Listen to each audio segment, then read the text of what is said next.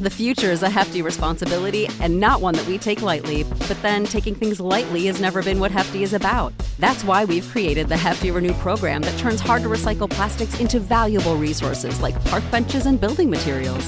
To participate, simply fill up an orange Hefty Renew bag with accepted items, tie it up, and drop it in with your regular recycling. That's it, it's that easy. It's time to rethink recycling with Renew. Particular valued resources may vary by geography. More info available at heftyrenew.com. Save big on brunch for mom, all in the Kroger app. Get half gallons of delicious Kroger milk for 129 each, then get flavorful Tyson natural boneless chicken breasts for 249 a pound, all with your card and a digital coupon. Shop these deals at your local Kroger today or tap the screen now to download the Kroger app to save big today. Kroger, fresh for everyone. Prices and product availability subject to change. Restrictions apply. See site for details.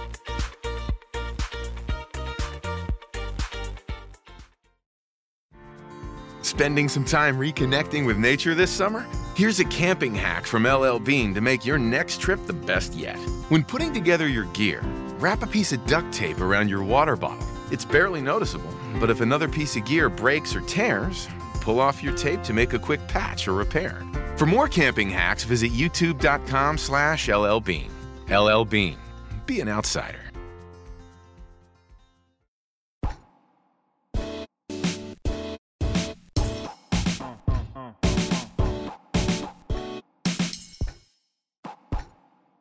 Hello, everyone, and welcome to another episode of the Pound for Pound podcast here on the Fight Game Media Network. I'm your co host, Carlos Torre, and joining me every single week is Robert Silva. Robert, how are you doing? Good evening, Carlos, and wherever the whatever time the listeners are listening, good evening, good morning, good afternoon. We're here again to give you the latest boxing news, and um, Carlos has a update on the Tyson Fury Dillian Whyte uh, negotiations and fight. Yeah, I mean, for, well, first of all, happy 222. Actually, no, 222 2022. There, I got it.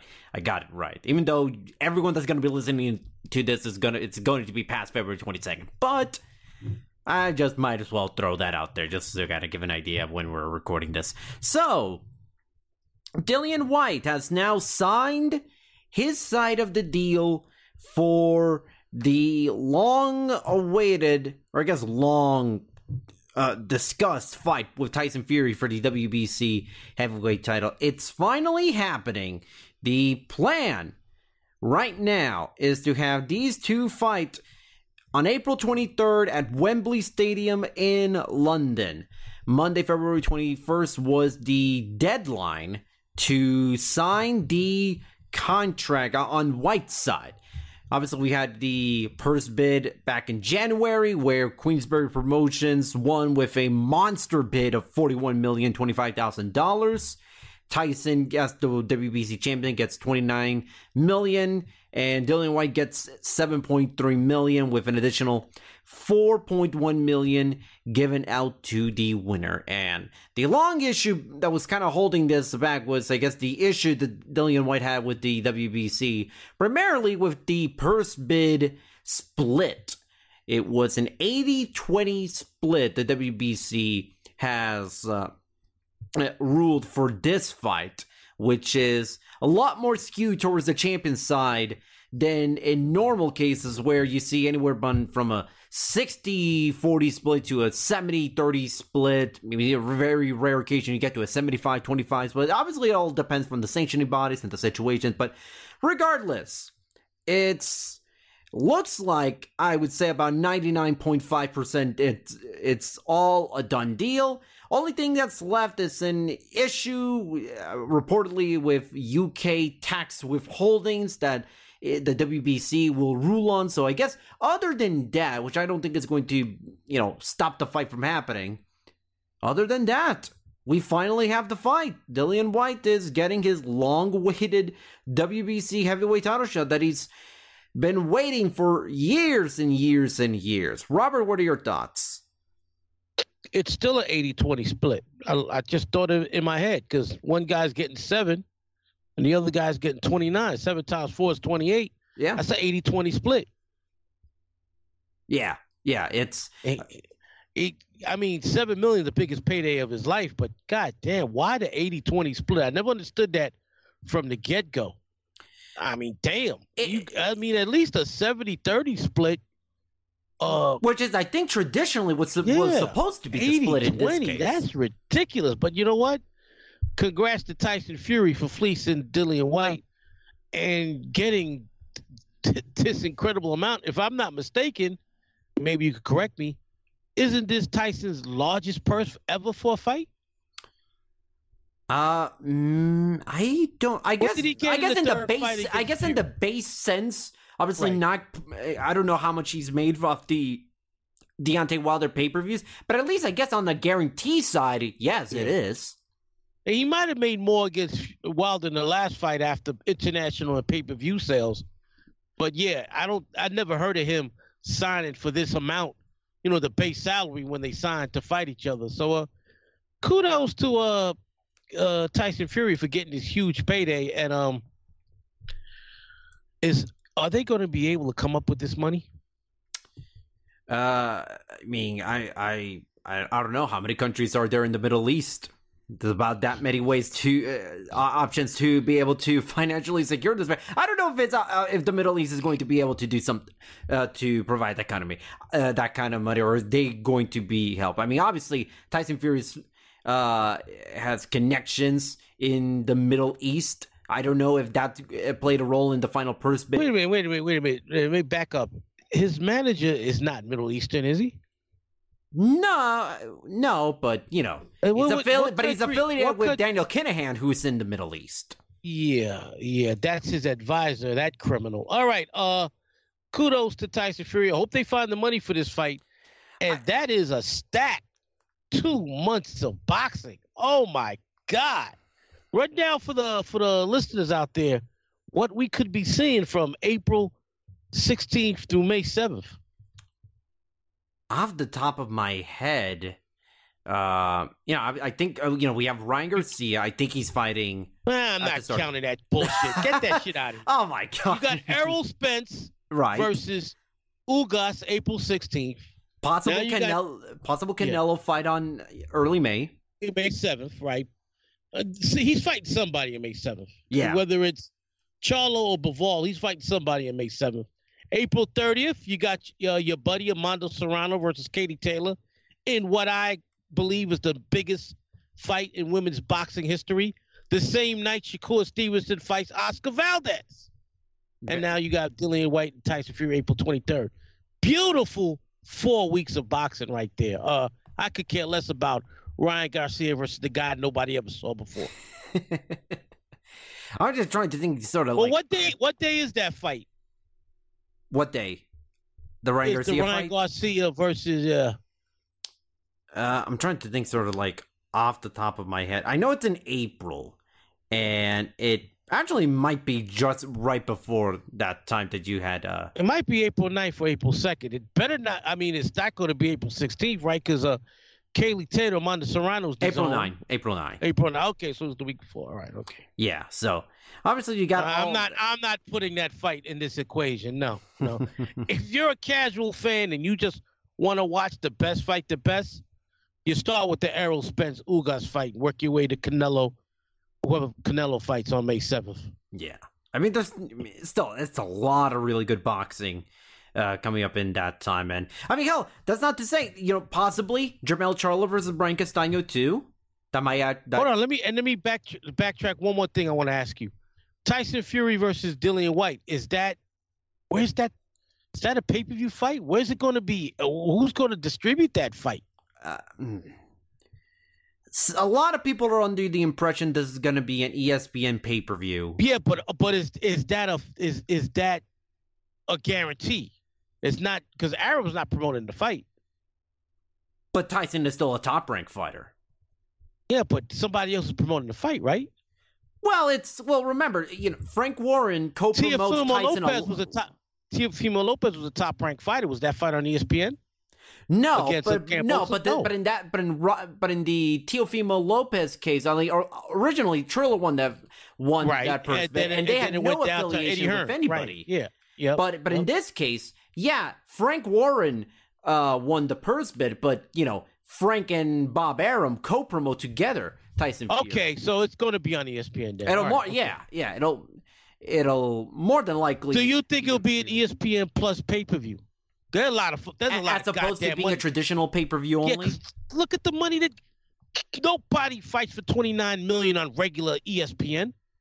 Yeah, it's They, they'll take a bath.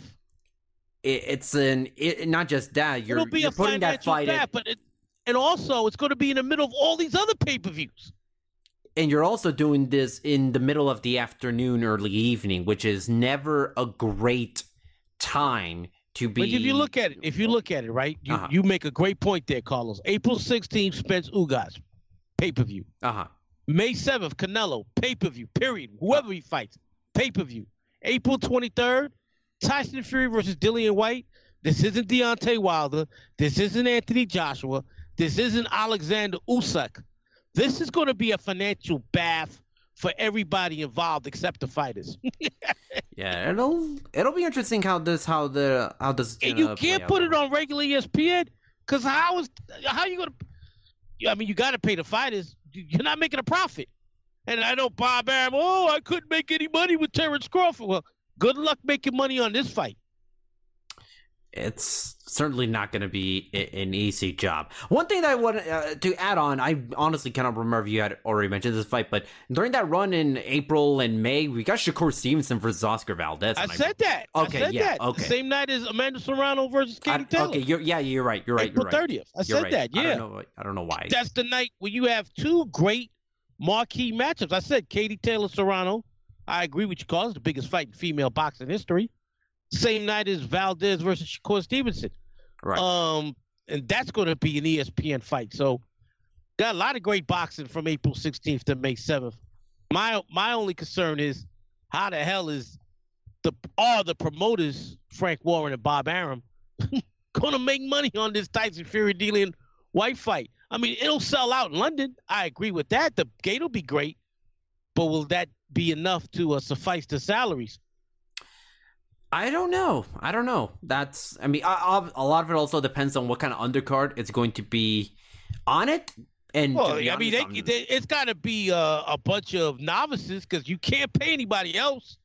I would imagine that you know what they can. I can see a guy like Jared Anderson being on that card. He's already going to be training with Tyson Fury, and yeah, yeah, and he he's always on the Tyson Fury cards as well. So yeah, that makes sense. Yeah, and it could could be a, a, a nice step up uh, in, that case. So we have a lot of boxing to sort of recap, and I guess the most noteworthy fight card from this past weekend, maybe not necessarily the biggest one or the best one, but certainly the one that mo- you know people talked about the most. The grudge match between Amir Khan and Kell Brook that's been a blood feud spu- that's that started over a decade ago almost almost 7 8 years of marinating between these two and getting that fight together. Now both of them way past their prime. Finally meeting the ring and it actually being ended ended up being a lot more one-sided than almost anyone could have expected or predicted. Kell Brook dominated Amir Khan, drops him in, you know, you know, drops in early in the fight in the very first round, and Kell Brook ultimately went on to stop Amir Khan in the sixth round. I mean, it was a decent, decent, entertaining fight for what it was. It was essentially a huge squash match, which I don't think anyone Mhm. could have predicted by then, but boy, this is this was just a sad look uh, for for Amir Khan. This was an instance where you where you think to yourself, how could you possibly move uh, fight after that? Amir Khan is done. I think, in my opinion, he should retire. He should not. No one should sanction an Amir Khan fight. He's a tragedy waiting to happen. He already had a glass jaw. All right. When you factor in his reflexes are shot. His He legs are defend- gone. His legs are gone. He can't defend himself. He couldn't defend. Kell Brook landed whenever he wanted to. This man should not be allowed in the ring ever again. He's done. He's done. Stick a fork in him. One of the most overrated fighters in the history of boxing is done. It's over.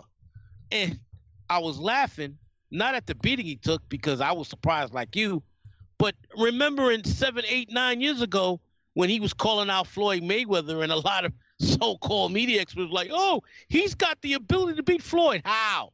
How could have he ever beaten Floyd Mayweather? Answer me that question. He struggled against Chino Maidana, almost lost him. Struggle against uh, uh, uh, Lamont Peterson. Got put in the hospital by Danny Garcia. Got knocked out in the first round by Breidis Prescott. How is that guy going to beat Floyd Mayweather in his prime?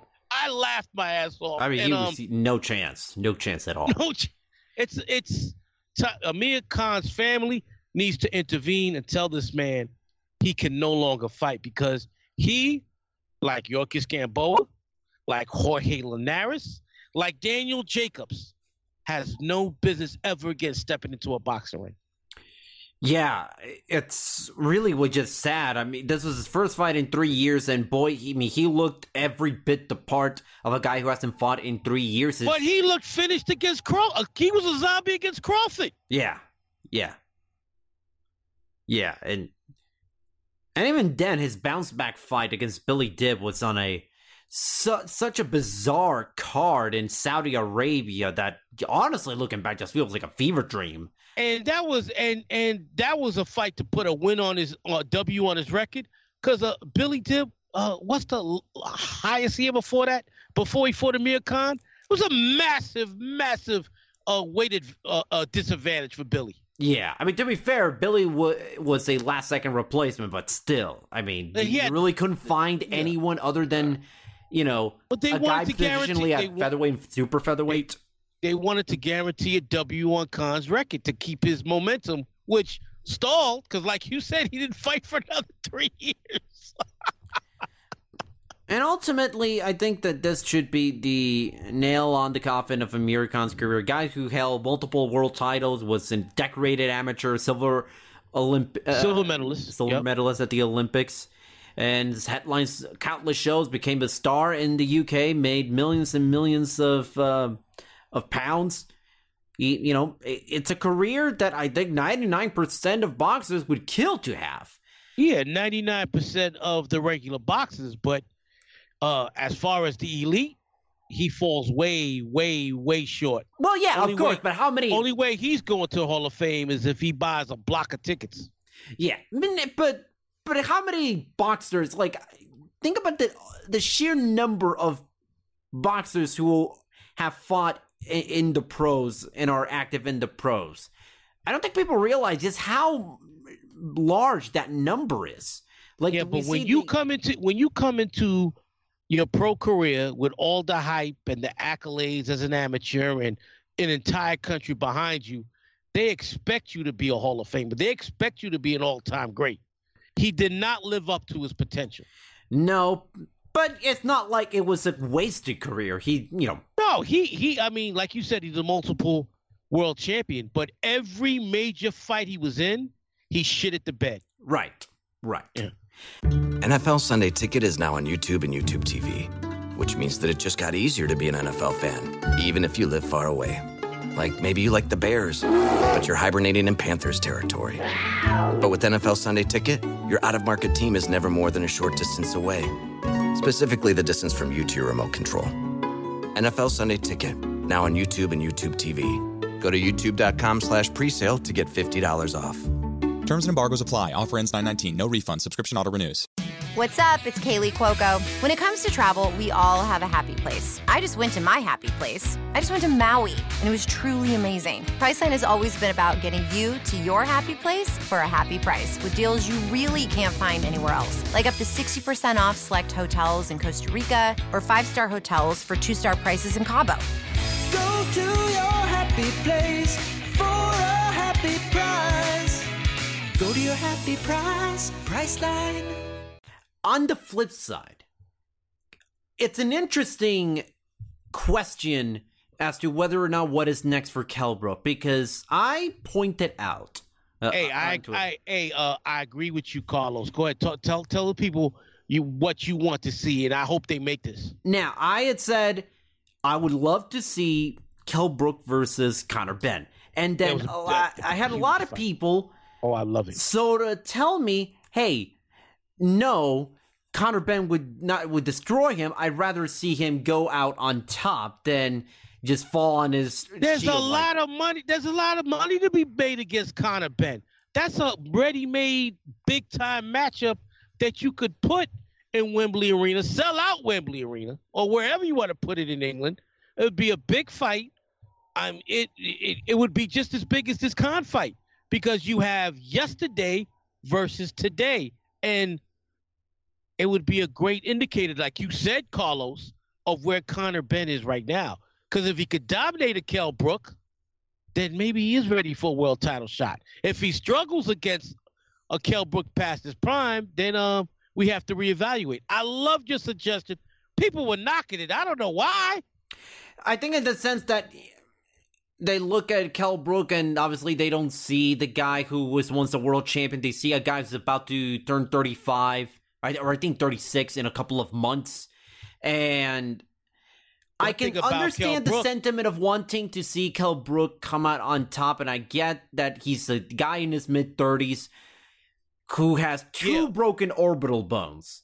but he's recovered from those or- orbital bones and and unlike daniel jacobs jorge linares or the guy he just beat up amir khan he doesn't look like a walking zombie even in his fight against terrence crawford he fought his ass off he just fought a better guy he fought his ass unlike amir khan who was just trying to survive was try well amir khan was dropped 10 seconds into the fight against terrence crawford it took Crawford a minute before he could figure out Brook. Brook did well first two rounds before Crawford figured him out and then gave him a beating. No, Kell Brook's not done. I, I, I disagree with the with the guys out there that were criticizing your post. I would love to see him versus Conor Benn. Um, it would be it would be the toughest fight of Benn's career up until this point. And, and and when I wrote that tweet, I guess, and obviously I did not elaborate on this, but I wrote it in the sense of we know Kell Brooks is gonna fight again because how how, how would how do you think he's he how would you think he's going to retire after a performance like that because he did look great. Yeah, it was against mm-hmm. a you know a walking punching bag at Amir Khan, but still he looked great. You're n- you can't tell me Kell Brook's gonna be like, yeah, you know, I- I'm good. I'm not gonna fight again. Nah, he he's going to fight again, and if he's going to fight again, Carlos, it doesn't make sense for him to fight the bum of the month or a guy just to put a W on his record. He needs the big money fights, and there's two out there for him in his own country. Uh, two second generation fighters from two of the most popular British fighters of all time. That's Chris Eubank Jr., who who who they were calling each other out, and Conor Benn. Either one of those fights is must see television in Britain. And I'd rather see that because I knew this was going to be a clown shit show against Amir Khan. I said this for months, Carlos, because you know I said this. I was like, I don't, that, that dude don't belong in the ring. But Brook versus either Benn Benn or Eubank, that would be huge business in Great Britain. And then, and you know, I'd, I'd, I'd uh, call out sick for work that day to see it because I'd, I'd be interested in seeing because I agree with you, Carlos. Both Conor Benn and Chris Eubank have Jr. have gotten the, past the point of being a a gimmick of a all-time great father. They're both very good fighters in their own right. A win over Kell Brook would, oh man, would even boast would bolster in their stature even more.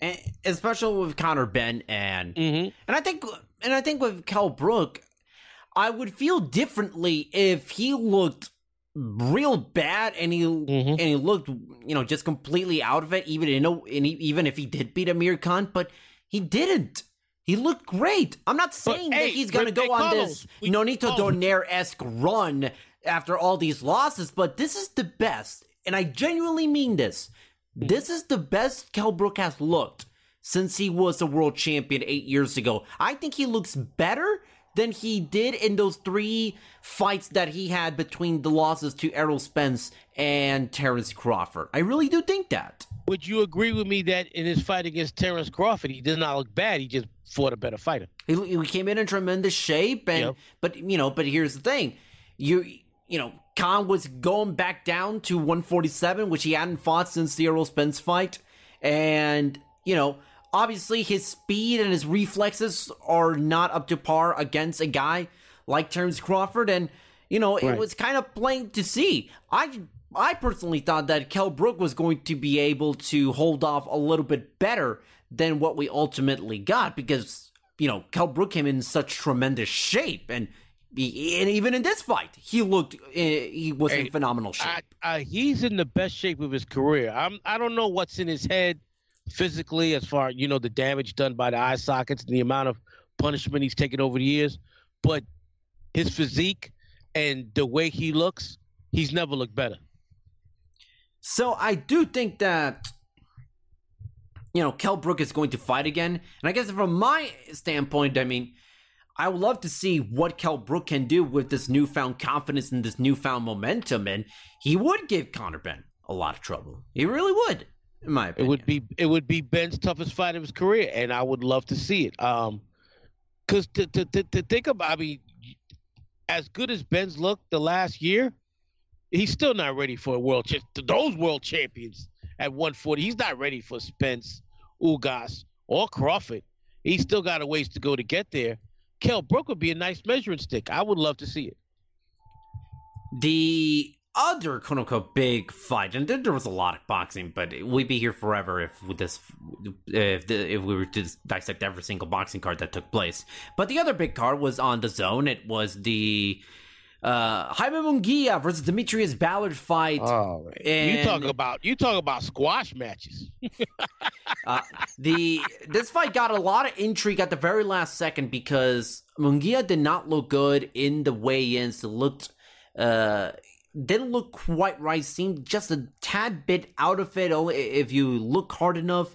There was uh, videos circulating on social media where he wasn't looking great and even had to lie down on the floor after after being on the on the scales. A lot of people were a bit worried that maybe go, cutting to 160 might be too much for him at at this point. But Munguia just completely dominated D'Mitrius Ballard, just completely battered him left to right, and I was completely wrong on how this fight was going to turn out because I thought this had the potential to be a real drag out fight, and Munguia just ends it quickly, and I think it was three rounds.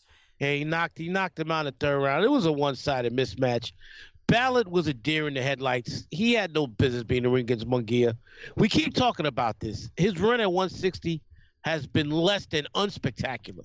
He's fought stiff after stiff after stiff. And how is this guy a mandatory contender for any championship when he's beaten no, no nobody of note at 160 pounds? Oh my God. I just don't understand it. Now, he's to get his chance to sort of prove himself a little bit better because the WBO has now ordered a fight between Jaime Munguia and Johnny Beck Alim Hanala for the interim middleweight title as Demetrius Andre. I don't know why they're calling an interim. Demetrius is never coming back down to 160 pounds. Yeah. Will you just strip him and make this guy? Oh my God, he's Carlos. He's never coming back down to 160. Why are they wasting their time? I mean, well, well, okay. Well, think about it this way: What if? no, no, talk about Carlos. Uh-huh. How many times you've been a boxing fan now Uh-huh. for several years, for almost 20 years? How many times has a guy that's gone up to 160 has gone back down to 160? It's not happening. You're right. You're right. But I'm And especially where he's he's that he's going up to 168, hoping he get the big the big fights. Because there's nothing for him at 160 because Triple G refuses to fight him, and um, Munguia was ducking him until he left. Now, yeah, I'm fighting for the WBO title. Nah, he's never coming back down. It doesn't make sense to me. But but let me ask you that: Is it hundred percent certain that he's not going back to 160 if he goes on to fight Zach Parker and loses? it, it- he's already up at 168. It'd be killer to come down. He's not losing to Zach Parker.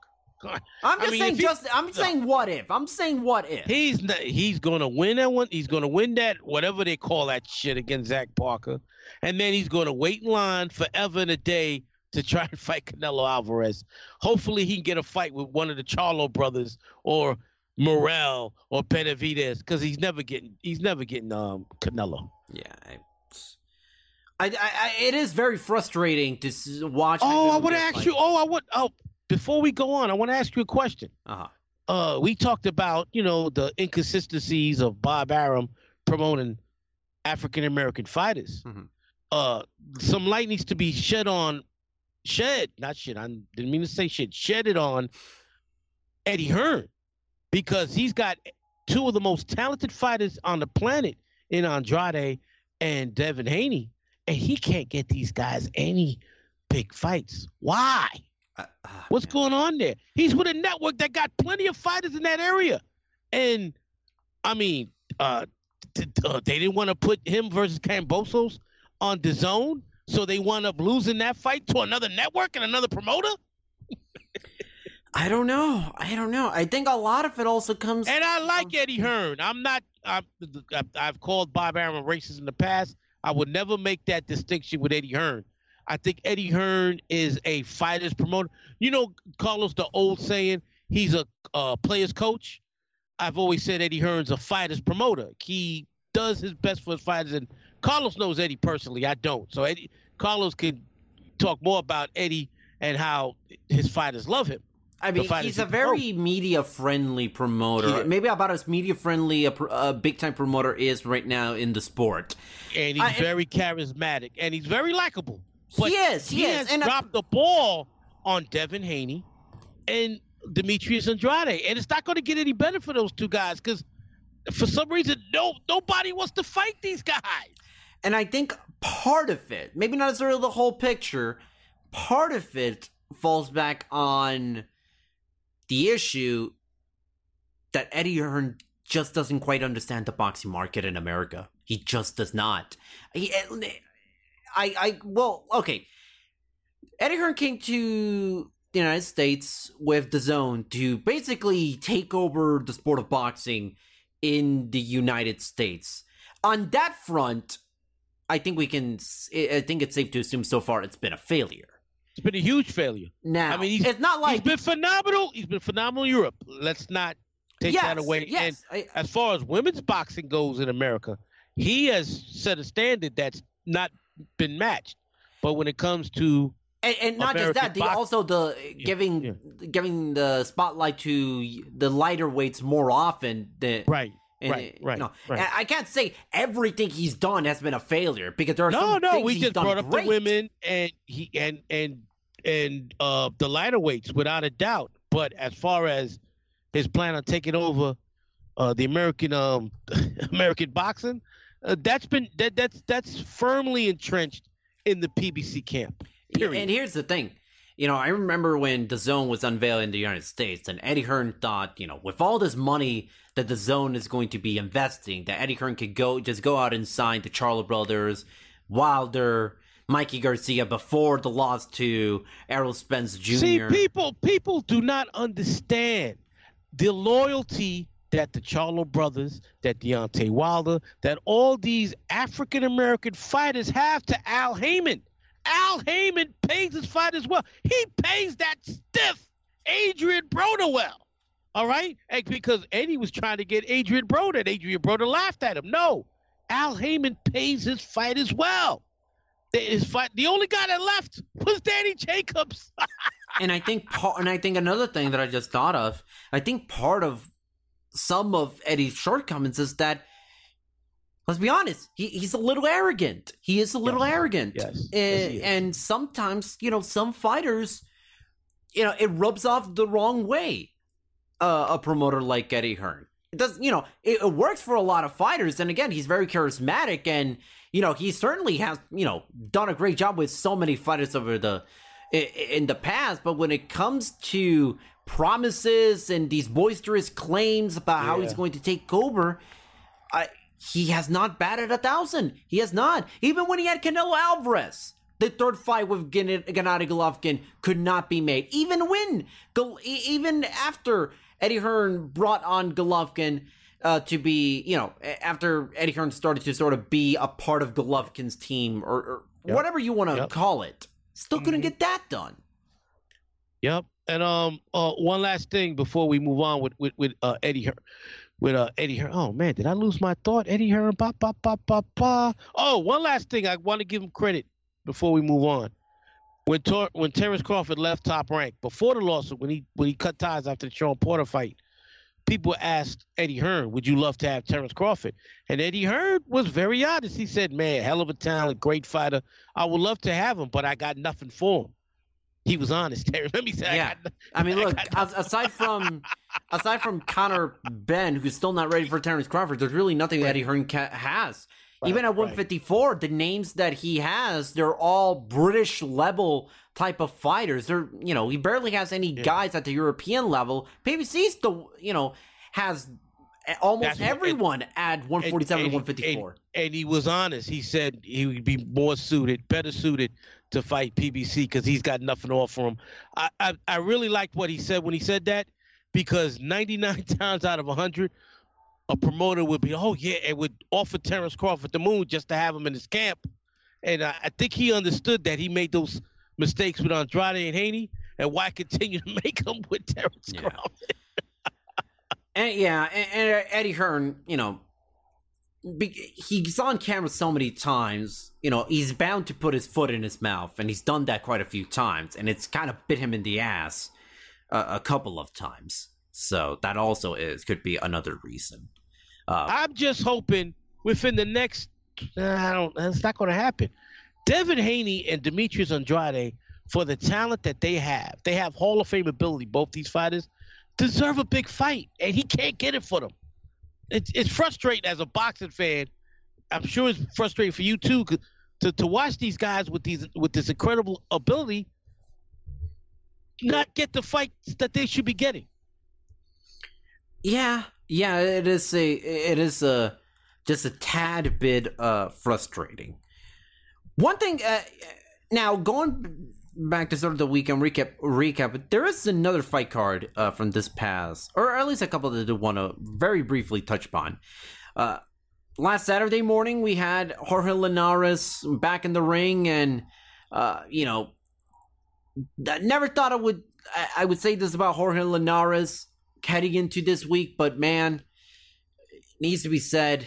Jorge Linares, uh, I think you really need to start considering retiring because had a fight You against got Zaur right. Abdullayev, who was never known as a terrific puncher, and as Zaur Abdullayev, and what was a really good fight, by the way. It was a very fun fight until ESPN Plus on the English feed crapped on the final round and did not air the last round of the fight, which is the The round. best round of the fight. The best round of the fight. Abdullayev dropped Linares twice in the 12th round and ultimately stopped him. A come from behind win Yeah, it was because a, he was losing. He was losing on two of the three scorecards, convincingly going into the 12th round. I, what was it, Carlos? Four points and three points down going into the 12th round. Ah, I do not remember off the top of my head. I do not remember. I don't even remember if I did if I had actually seen the cards heading to the. I know they reported that he was up seven rounds to four on one card, and oh, maybe might someone might have been seven three one on the other card, and you know three and four points in a ten point must system, and um, Abdullayev was winning on the other card, so it was a come from behind KO victory. I agree with you, Carlos. Jorge, just like Amir Khan, just like Daniel Jacobs. Last two weeks, we've seen three fighters long in the tooth. None of these guys deserve to be in the ring again. These guys need to be kept away from the ring. Uh, somebody needs to uh, send Jorge back to Japan and take away his passport. Right? Take away his passport. He shouldn't be allowed ever to travel outside of Japan ever again. Maybe to maybe to Venezuela to see his children or whatever, but he got to go. He can, he's not allowed. He should not be allowed to fight again. Uh, uh, he fought a guy that doesn't have great power, and the guy almost murdered him in the twelfth round. The other fight card that I want to briefly mention is the ShoBox card that took place on Friday. Originally supposed to be a triple header, but ultimately turned to be a double header after one of the fights fell through at the last second because of an injury. Uh, I want to give a special shout out to Jermaine Ortiz. He looked phenomenal. He looked phenomenal. Even though Albright looked like he was just trying the first half of the fight to uh last a distance, but I give Albright credit. Second half of the fight, he stepped it up, but it was too little, too late. Carlos Ortiz looked very impressive. Very much so. He beats Nahir Albright in the main event by unanimous decision 98 92, 97 93, 97 93. Very good step up fight for Jermaine Ortiz and really kind of just washes off the stink of that draw against Joseph Adorno last year. They need to make they need to make that they need to make that fight again. They need he needs to to to completely completely get that smell off of him by fighting Adorno in a rematch. And you want to talk about smells? My goodness, did it stink? That uh, Yeah, he the decision he of the of the first horrific. fight. Yeah. Oh my God! card. Talk about that. Paul Kroll versus Marques Taylor ends in a split draw. Follow along here. 80 72 for Taylor, 77 75 for Kroll, and 76 76 in a fight that Kroll won at max maybe two rounds. This was a find- horrible scorecard. How did you find? How did two judges find four rounds and five rounds apiece for him? He was totally dominated, but Taylor got fleeced. He did. He did. This was just a bad scorecard. Taylor just outboxed Kroll throughout the fight. Kroll at times was just a little bit busier, but he was not landing anything significant. Taylor was just the better fighter all around for eight rounds. And uh, I think off the top of my head, I think I had a 78 74 for Taylor. I had it the same. I had a 78 74 for Taylor also. and you know to go uh, and go five rounds for Kroll and four rounds for Kroll is it's a travesty. I mean, it's I don't know what maybe it's A side syndrome where the A side gets the benefit in what they think is our our, our close rounds because Paul Kroll really was the A side. He was the unbeaten Yeah, fighter heading Right, in right, right. with the, who came off, you know, the win against Lucas Santamaria a couple of years back. But man, Marques Taylor definitely earned. earned. So they could they could do a ShoBox card with two rematches: Adorno versus Ortiz, and um this travesty of a of a draw. I would love to see that. That's a great doubleheader. That is a great. and it could easily be made because ShoBox does does it. Uh, it was King's promotion, right? Yes. Yes. Uh, I think yeah, yeah. So actually, now that I think about it, um, it's funny you mentioned because Adorno's actually fighting this weekend in Florida. So look, they everybody fought at the same time. Uh, bring it back three four months from now. now let's see if if Adorno can snap that two fight draw streak, which is it's it's weird to sort of say. It's very rare in high profile prospects to be on a two fight, not even win streak, Draw- not loss streak, draw- but a draw draw streak. streak. Yes. But yeah, that being the uh that was your ShoBox card. Uh before we get into the I guess sort of quick rundown for the weekend fights.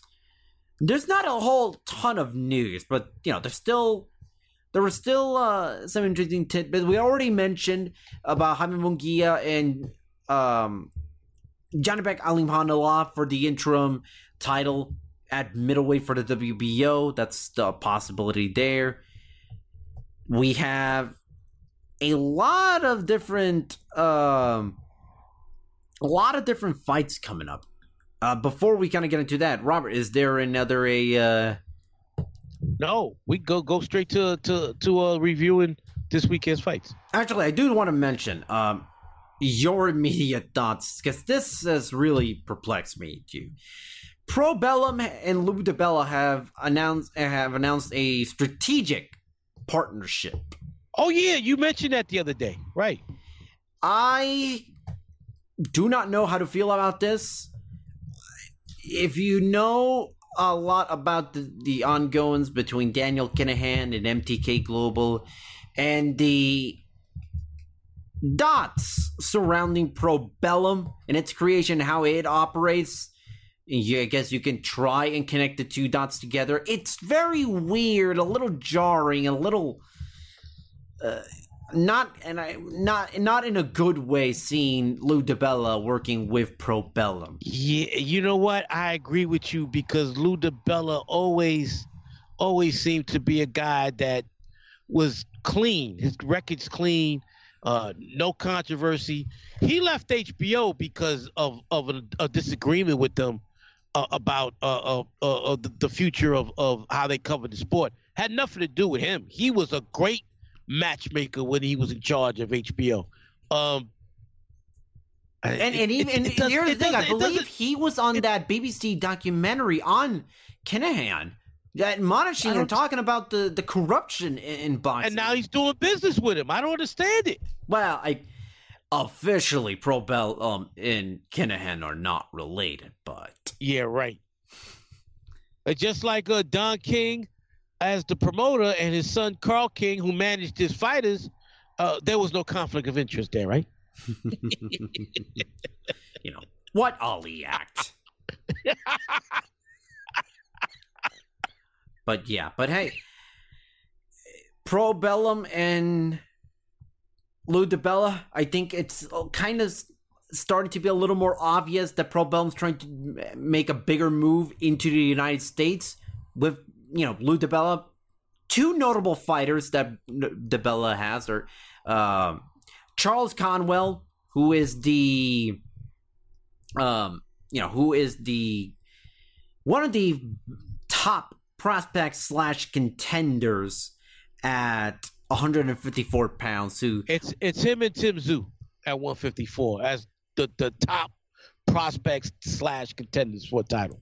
and he also has a you know he's got a couple of uh he has an olympic gold medalist in uh Jalolov and man this are a there's a lot i mean this, this could be and by the way Probellum has been making a ton of moves signing fighters left and right a lot And- They, they just they just signed Archie Sharp, right? They sha- yep, they signed Archie Sharp earlier today. They've signed a lot of fighters. They've signed a ton uh, of fighters. Uh, I can. They've probably made announcements on signing maybe like twenty fighters or so in the past like ten days. Or they signed think- O'Hara do you- Davis as well. Do you think that they will uh, continue to air fights on Access TV in America? If, uh, since they're looking to try to get into America. I, they might try and see if they can get a card again.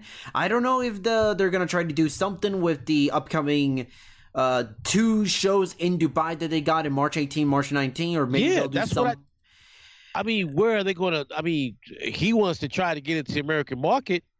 There's also I- the uh you know there's yeah. also the upcoming John Riel Casimero Paul Butler fight in April, but I don't know what's gonna be the status of that given the That- that uh, severe to be on- allegations against Casimero right now. Yeah, yeah, man. Casimero's in trouble.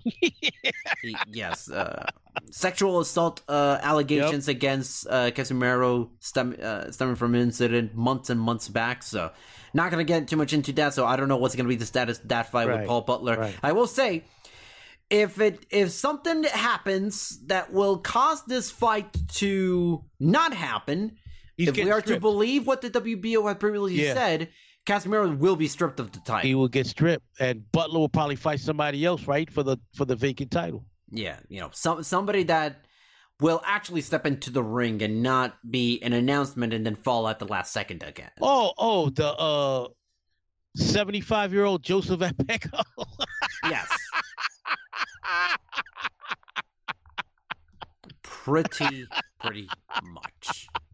I also want to give a shout out to Thompson Boxing, who had a really good show and a really fun show uh, last Friday with Ruben Torres in the main event, looking yes, phenomenal. you were talking about it on Twitter. Yes, It's a very good show. You can you can go watch it on the Thompson Boxing YouTube channel. It was a it was a nice card. It was a very fun card. Uh, I I will say. I'm trying to remember who was the biggest fighter Thompson boxing ever had. Was it uh th- this this lighter uh weight fighter? Did they have a fighter? My my, my mind is, is is closely creeping on dementia. Did they ever have a fighter called Sergio Thompson that was like a knockout artist, lighter weights, Mexican fighter? You remember that name? Uh, Can't remember. Because I used to, I was like, wow, Thompson Promotion and Sergio Thompson. I, I just think, but Thompson Promotions have promoted a bunch of fights throughout Mexico and um, the West Coast the last ten years, and and and I always like to to see them with their cards, and I'm gonna go check that out because you you talked about that Ruben Torres fight, you you loved it. Yeah, Dan, uh, yeah, Ruben Torres looked phenomenal in, in that fight. Um, I mean, Daniel Roman fought has uh, fought for plenty of Thompson boxing shows in the past. Yeah, that's the question I want to ask you. What's what's the situation with uh Stephen Fulton and Danny Roman? Yeah, they're they're they're talking. They're they're there's a lot. You know, it's being discussed, and the plan is to hopefully get that done uh somewhat soonish. All right, I think good. that would make for a really good fight, and you know. Daniel Roman I think has it would- long has waited too long to get his title shot. I think this will be a tougher fight for Fulton than Figueroa was. Danny Roman and Carlos and he uh, attested this. He's a tough son of a bitch. He's not an easy out, and every time he's been considered a, a major underdog, he has shined. I mean, I would go with Fulton to win the fight, but Roman will give him hell. Yeah, it's about as close to 50-50 fight in the 122 pound division as there is in boxing in that and I division think right it, now. and I think it's the best fight to make at 122. I agree. and and um I'm glad because I had heard rumors a few weeks ago that they were talking about an immediate rematch with Figueroa. I'm glad that you're reporting that. No, that it looks like it's going to be Fulton Roman and that the negotiations are ongoing. Yeah, I, I'm- I'm yeah. I don't know how Glad. deep the negotiations are going, but you know, eh, I I will say it probably it's I would venture is say it's not at zero, but Okay, good, good to hear. You know, obviously the Brandon Figueroa fight. I suppose the rematch is always. I don't think it's gonna happen. I think at this point it's not. I think Figueroa is gonna see his options at 126. So Okay, this weekend we have a few boxing shows to kind of quickly run down to. February 26th, Josh Taylor versus Jack Catterall for the undisputed junior welterweight title. This fight was supposed to take place a couple of months ago. Taylor got hurt during uh, training, and so it got pushed back until February 26th. Fight's going to air in the United States on ESPN Plus at 2 p.m. Eastern.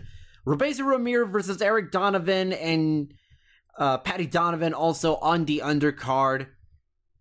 This is an interesting fight. You know, it's a nice first title defense for Josh Taylor after the win against Jose Ramirez. I like Jack Catterall, and I actually do think he's actually a a stronger puncher than what his KO ratio may indicate. But I'm picking Josh Taylor to win this fight. I think that you know whatever Catterall brings to the table, Taylor has beaten a fighter who is just as good, if not better, at whatever Catterall does best, eh, whether it be Ivan Baranchyk or Regis Prograis or Yeah. Jose Ramirez. I think it's going to be a Josh Taylor win. I can't I can't disagree with you at all. Uh, Taylor, I see Taylor in a very lopsided, unanimous decision victory. Um, I wish Taylor would stop entertaining thoughts of welterweight.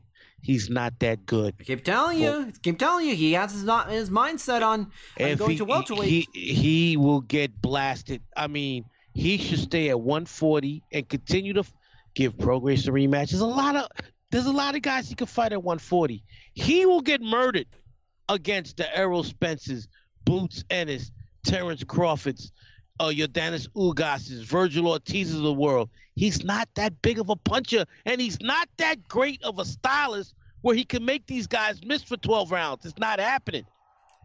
Um, but you know what? He's gonna he's gonna do what you said, Carlos. He's gonna move up to 147, and it's gonna ruin his career.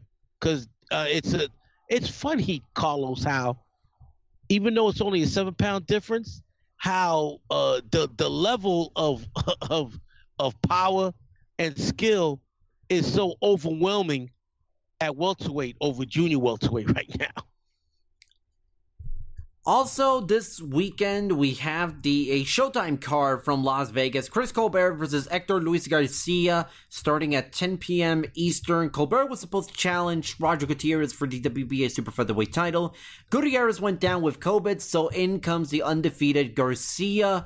Undercard still remains intact. Jerwin Ancajas versus Fernando Daniel Martinez for the IBF Super Flyweight title, and Gary Antuanne Russell versus Viktor Postol in a very, very good fight at 140 pounds. Overall, the TV undercard and the TV card is still pretty good, but you have, I mean, you can't help but feel a little disappointed that Colbert is not getting his fight against Gutierrez. Of course, no one's fault. You know, it, sometimes it happens, especially nowadays because of COVID, but uh, I I expect Chris Colbert even against a, Yeah. a late replacement opponent to shine as he always has been. Uh, you know, on this incredible run that he has been. I know Colbert and Shakur know each other and are on friendly uh, terms. Um, I would love to see them two fight eventually in some type of unification fight. Uh, it would have been perfect at Col- Colbert beat Gutierrez because I expect Shakur to become the WBO and WBC champion Monday, uh, Sunday morning, May first when we wake up. That that's a beautiful matchup. The IBF champion against the WBCO WBO champion, but you got to put that on hold because Gutierrez got sick. WBA champion.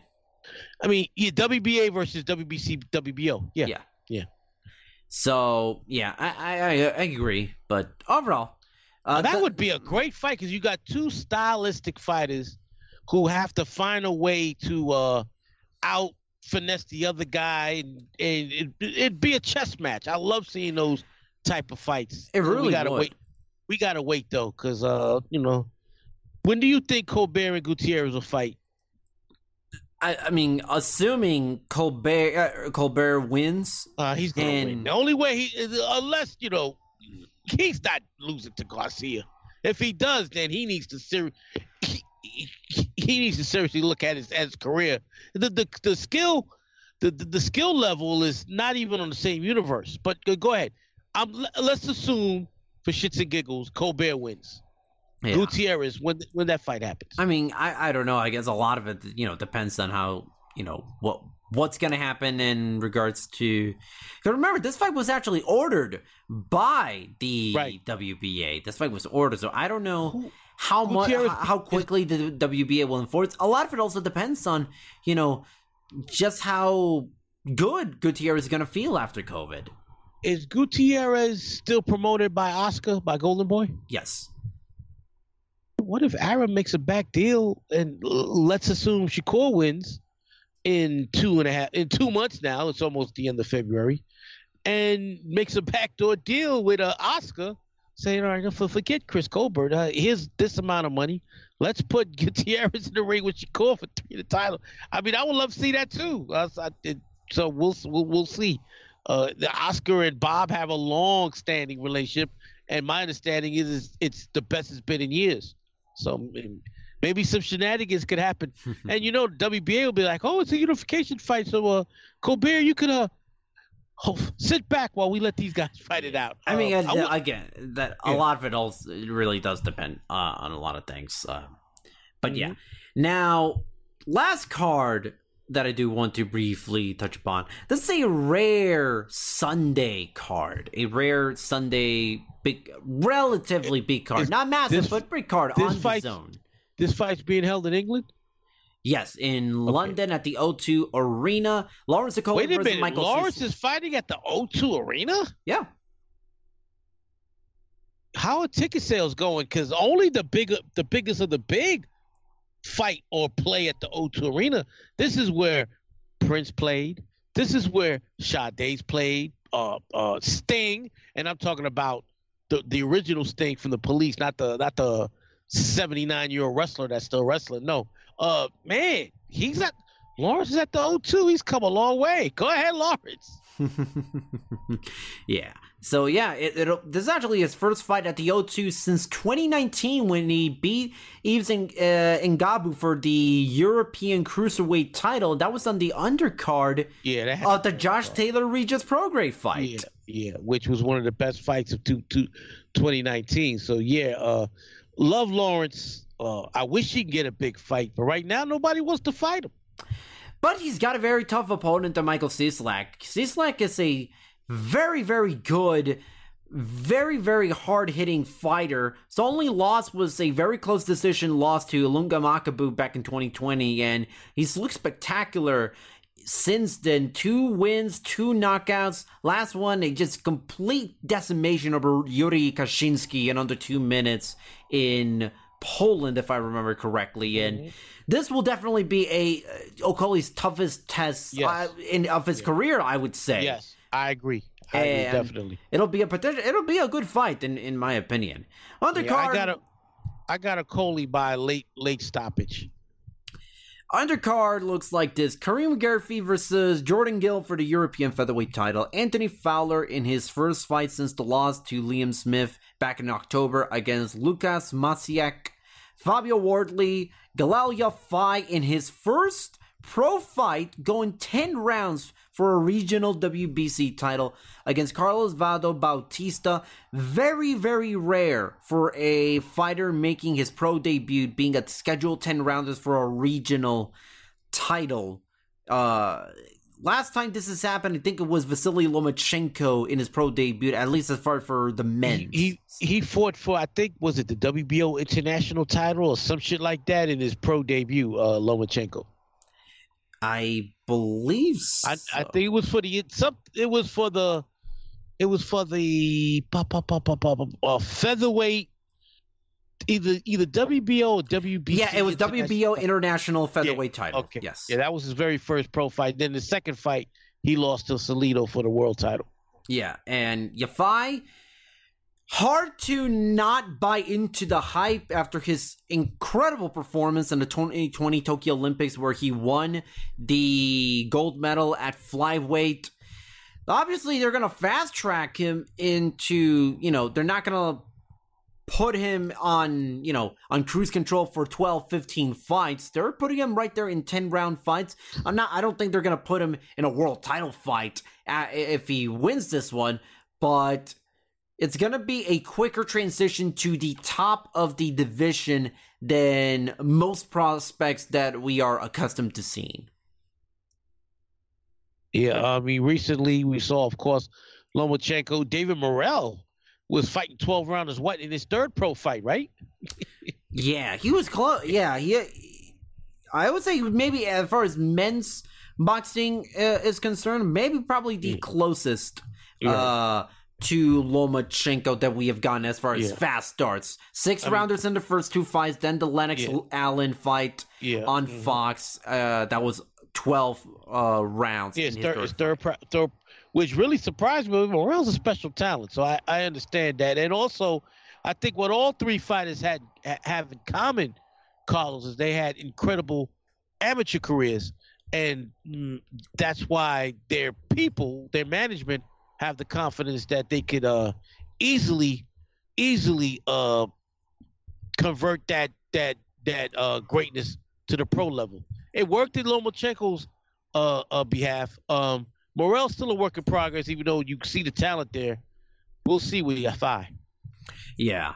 I mean, we'll see. It's you know very possible that this ends up being a potential disaster. I mean, let's remember, um, Robeisy Ramirez is a double Olympic gold medalist, and he lost in his pro debut, and that was a four rounder where he got dropped in the first round. So there have been you know instances where Yep. a highly touted prospect who won an Olympic What- gold medalist started off well and started off not so well. What was the name of the Chinese amateur star that I mean Arum went Google Gaga over and had all those fights out there in Beijing and Hong Kong? What's the name of that guy?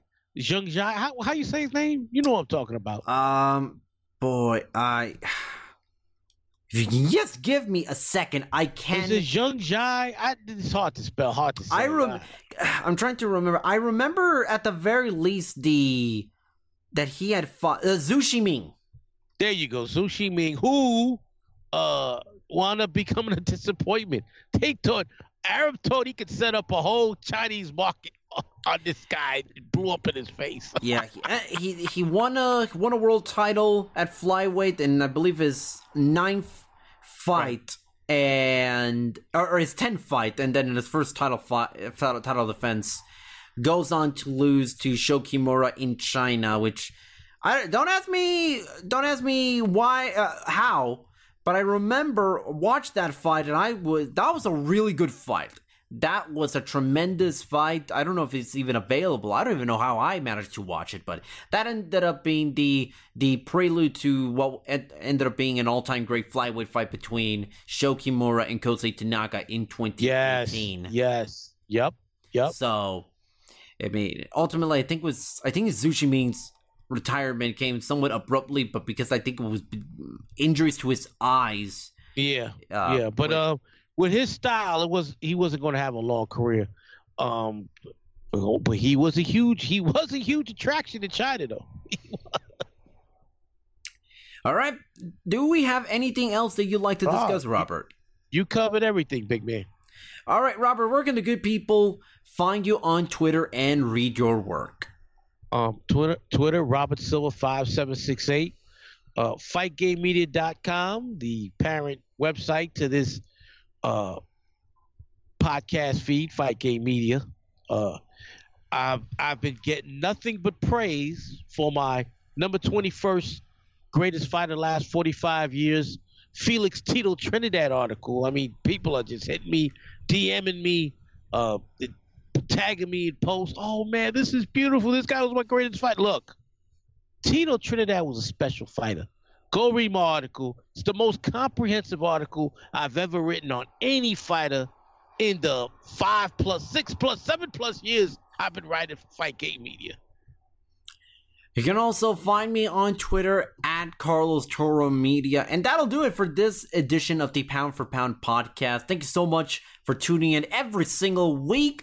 And we'll see you in the next one here in the Pound for Pound podcast on the Fight Game Media Network. We'll see you next week to discuss the fights and hope you guys have a good week. Have a great one, everyone. For the ones who work hard to ensure their crew can always go the extra mile, and the ones who get in early so everyone can go home on time, there's Grainger, offering professional grade supplies backed by product experts so you can quickly and easily find what you need. Plus, you can count on access to a committed team ready to go the extra mile for you. Call, clickgrainger.com, or just stop by. Grainger, for the ones who get it done.